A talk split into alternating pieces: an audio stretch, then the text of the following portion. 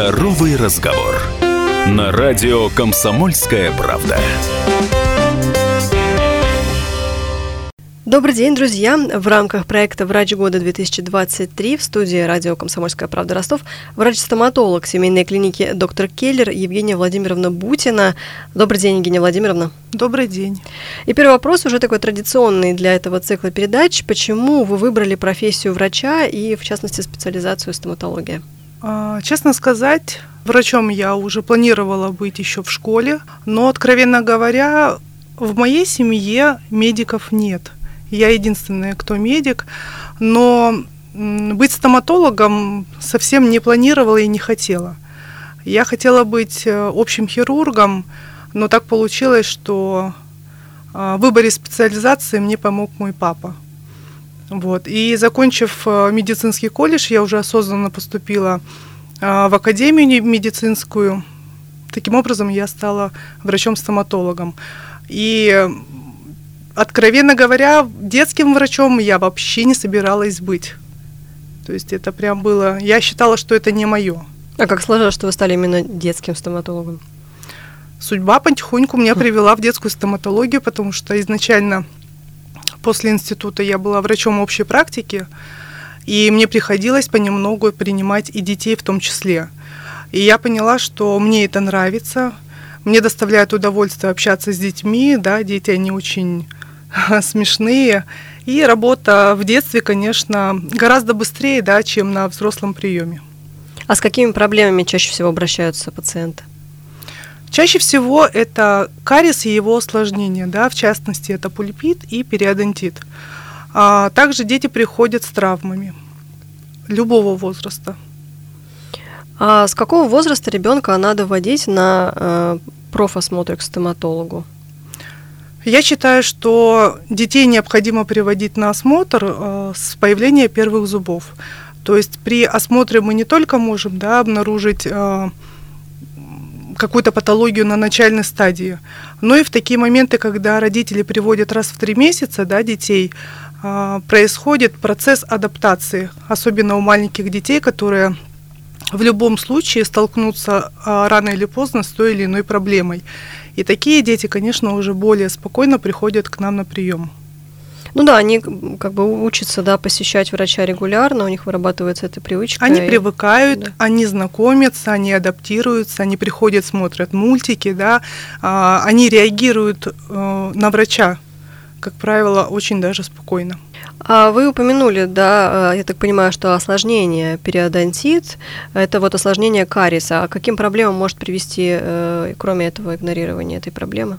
Очень часто, если не приводить детей раз в три месяца, да, и на ранних стадиях не обнаружить э, о том, что у ребенка, к примеру, хронический пульпит, который может в любой момент обостриться. Пульпит а, это что? Давайте объясним для меня пуль... и для слушателей, которые, возможно, не знают. Пульпит – это воспаление нерва.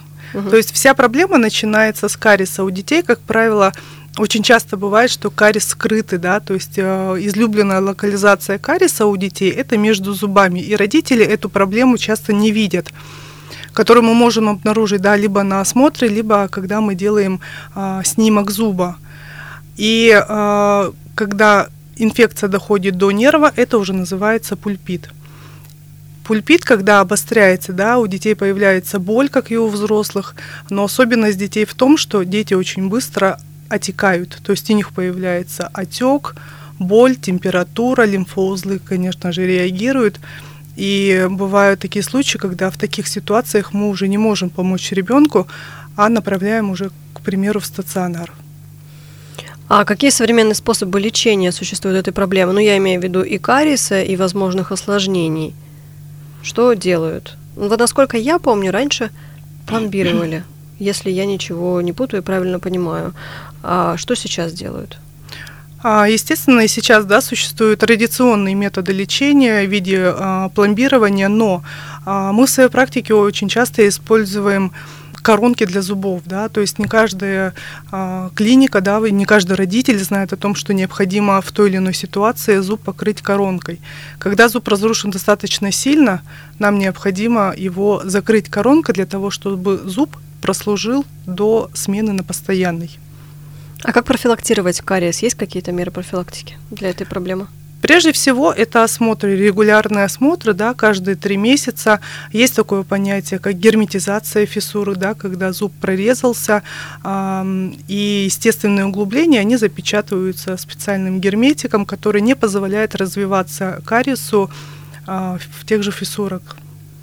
И я вот узнала, что одно из направлений вашей работы – это работа с постоянными зубами, у которых не сформированные корни. И я, признаться, не знала о такой патологии, что это такое и э, в чем причина таких сложностей лечение зубов с несформированными корнями. Да? Тут, как правило, когда приходит подросток э, на осмотр, несмотря на то, что зуб у него да, уже видно во рту, и он вырос, корни у этого зуба еще не сформированы. То есть корни зубов, они формируются достаточно долго, и эм, есть особенность у подростков в том, что у них анатомия зубов ярко выражена. У них очень глубокие естественные углубления, фиссуры, в которых э, даже при малейшем кариесе у них вся инфекция идет сразу в глубину и доходит до нерва. Соответственно, э, мы получаем тот же пульпит, когда инфекция доходит до нерва, а корень еще не сформирован. И при лечении таких зубов, конечно, есть свои нюансы и тонкости. Но я так понимаю, что вот эта несформированность корня, она делает его и в том числе зуб менее ну, устойчивым да, к разного рода проблемам, так можно сказать. Да, все верно. Такие зубы, конечно, необходимо наблюдать. Их необходимо и нужно, их можно лечить, такие зубы, да, несмотря на то, что они осложненные и корни у них еще а, не сформировались. Но лечение существует, просто за такими зубами нужно наблюдать а, и если иммунитет ребенка сработает да, благополучно, то корни сформируются, и мы просто дальше живем с этими зубами. Евгения Владимировна, а какие случаи в вашей карьере вам э, запомнились, ну или были какими-то интересными или непростыми вот в последнее время? Случаев на самом деле очень много, но у меня есть э, очень интересный пациент, ребенок пяти лет. Для меня ребенок это герой. Почему? Потому что очень серьезная патология у данной пациентки, и с двух с половиной лет она лечится а, в сознании, на ручках у мамы, и мы не можем применять закись азота, мы не можем применять общий наркоз, потому что ей это противопоказано. И несмотря на свой диагноз, она это все понимает, она знает, что нужно лечить зубы, и каждые три месяца мама строго ее приводит к нам на осмотр, на гигиену, несмотря на то, что они живут э, очень далеко от Ростова.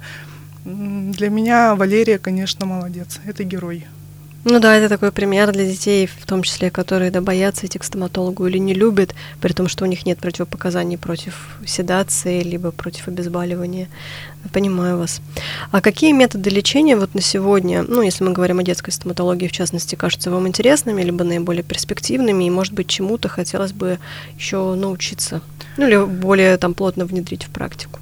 Медицина, да, шагает э, широко вперед, и мы, соответственно, не стоим на месте и всегда чему-то учимся. Поэтому в своей практике я использую и закись азота, да, седацию, и общий наркоз. Также мы работаем и с коронками. То есть для меня это те методы лечения, которые э, перспективные, и они будут существовать очень долго. А, но в любом случае, да, вне зависимости от диагноза, лучшее лечение, я считаю, это профилактика. А от чего зависит успех лечения? Прежде всего, это доверие родителей к врачу. Ну и немало, немаловажный, конечно, этап – это грамотный ассистент. Это человек, который вместе с вами работает ну, в процессе Да, лечения. мы работаем в четыре руки, все верно. И, естественно, когда грамотный ассистент знает свою работу, работа идет в нужном и в правильном русле, когда ассистент может помочь, поддержать, работа идет гораздо быстрее и лучше. Ну да, получается, резюмируя, что со стороны родителей это доверие к врачу и регулярно вводить ребенка на профосмотры, да, постепенно его приучая к стоматологическому креслу, к тому, что не надо этого бояться. Но со стороны врача это в том числе и команда, получается. Однозначно. Да?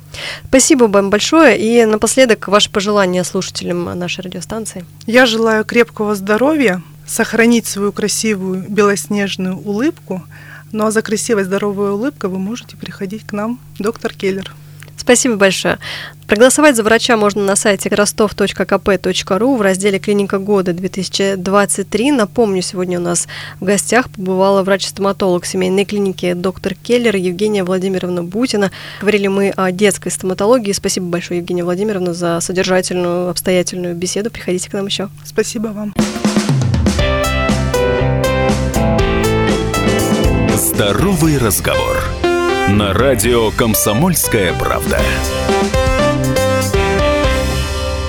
Имеются противопоказания. Проконсультируйтесь со специалистом. Рекламно-информационная программа.